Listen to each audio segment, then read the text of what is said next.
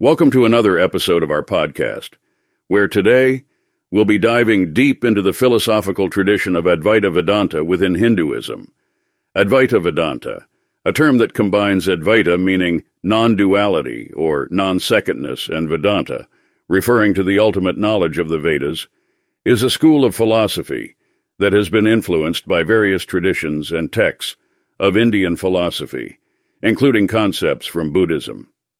It has also incorporated elements from the yogic tradition, despite its most prominent exponent, Adi Shankara, not embracing yoga.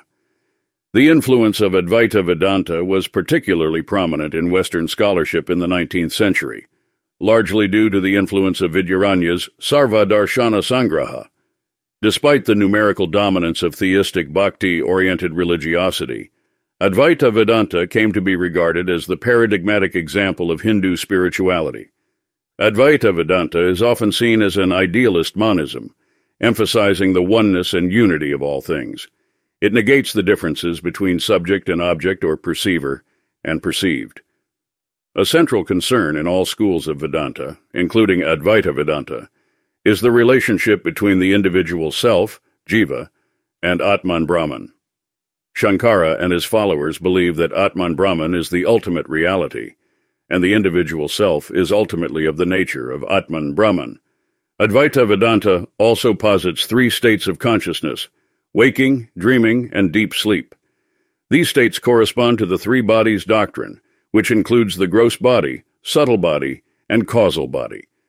The teachings of Advaita Vedanta emphasize the idea that individuals are already one with Brahman, the ultimate reality, and that the goal is to remove the veil of ignorance that prevents this realization. This is referred to as Jnana Yoga, a path of study and training to attain moksha, liberation from the cycle of birth and death.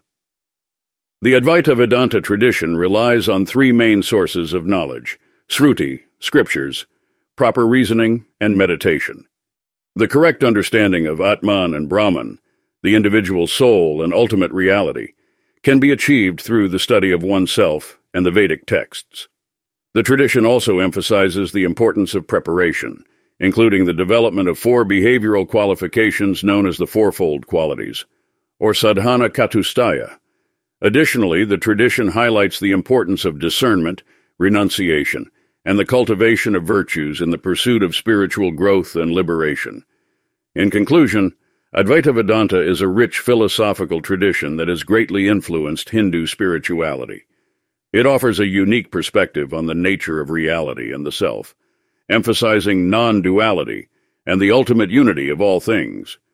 Through study, meditation, and the cultivation of virtues, Advaita Vedanta provides a path towards self-realization and liberation. At the U P S Store, we know things can get busy this upcoming holiday. You can count on us to be open and ready to help with any packing and shipping or anything else you might need. Is there anything you can't do? Um, actually, I don't have a good singing voice. The U P S... Nope. But our certified packing experts can pack and ship just about anything. At least that's good. Your local, the everything you need to be unstoppable store. The U P S Store. Be unstoppable. The U P S Store locations are independently owned. Product, services, pricing, and hours may vary. See Center for details.